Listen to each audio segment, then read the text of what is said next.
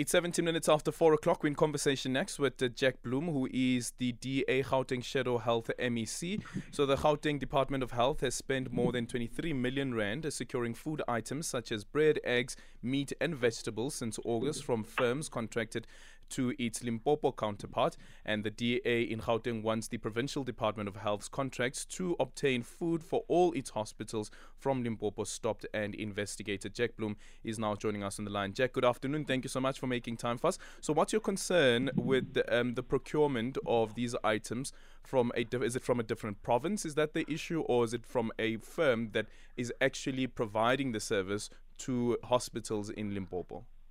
Well, there's a variety of disturbing issues. First of all, it's very unusual to, to piggyback on a contract from neighbouring province for a for an easily obtainable item, namely food. Normally, this would happen if it was a say a specialised service or piece of equipment. But of course, uh, food is very easily obtainable. You could just go to your local supermarket, and there's lots of suppliers in in Gauteng uh, that are able to provide this. So we have to ask why they felt the need to to to piggyback on uh, Limpopo's contract. And secondly, I, I, got a list of 54 companies uh, from which uh, food supplies uh, were being obtained. Seven of them are construction companies. One's a motor workshop. One's an engineering company. It's just very, very suspicious. Uh, do these companies actually exist? Are we getting value for money? Why are we paying for extra transport? Remember, this is perishable food. Why would a, a Johannesburg hospital, for instance, want to get bread, uh, you know, fresh fruit and vegetables and eggs, uh, chicken and meat from uh, from Limpopo, if nothing else. Maybe because the province actually has a large agricultural sector and maybe you cut out the middleman. Could that be a possibility at all? Well, we can do that in Gauteng.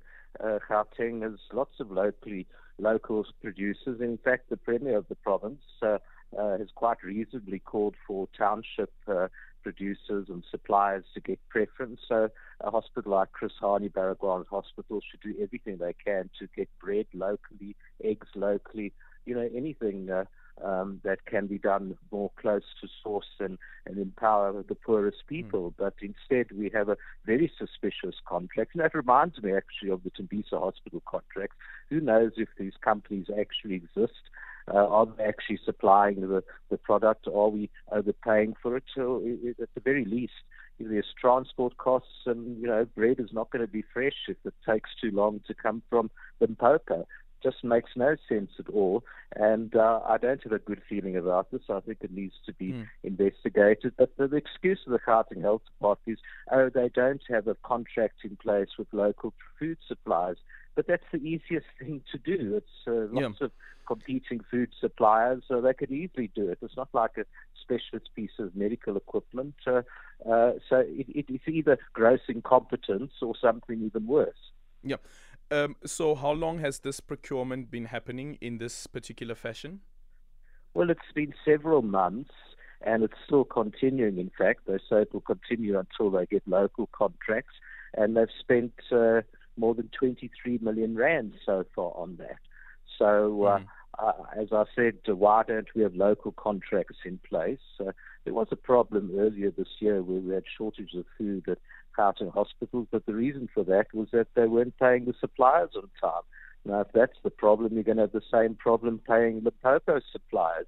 So I think it's a deeply rooted uh, uh, issue yeah. in Health could, Department. Could that be the reason, hey, perhaps that um, that they've gone this particular route? That because of the issues that were faced before, and that they still owe some of these service providers, let's uh, try to get into another contract with um, other service providers who can, at least in the meantime, fill the gap.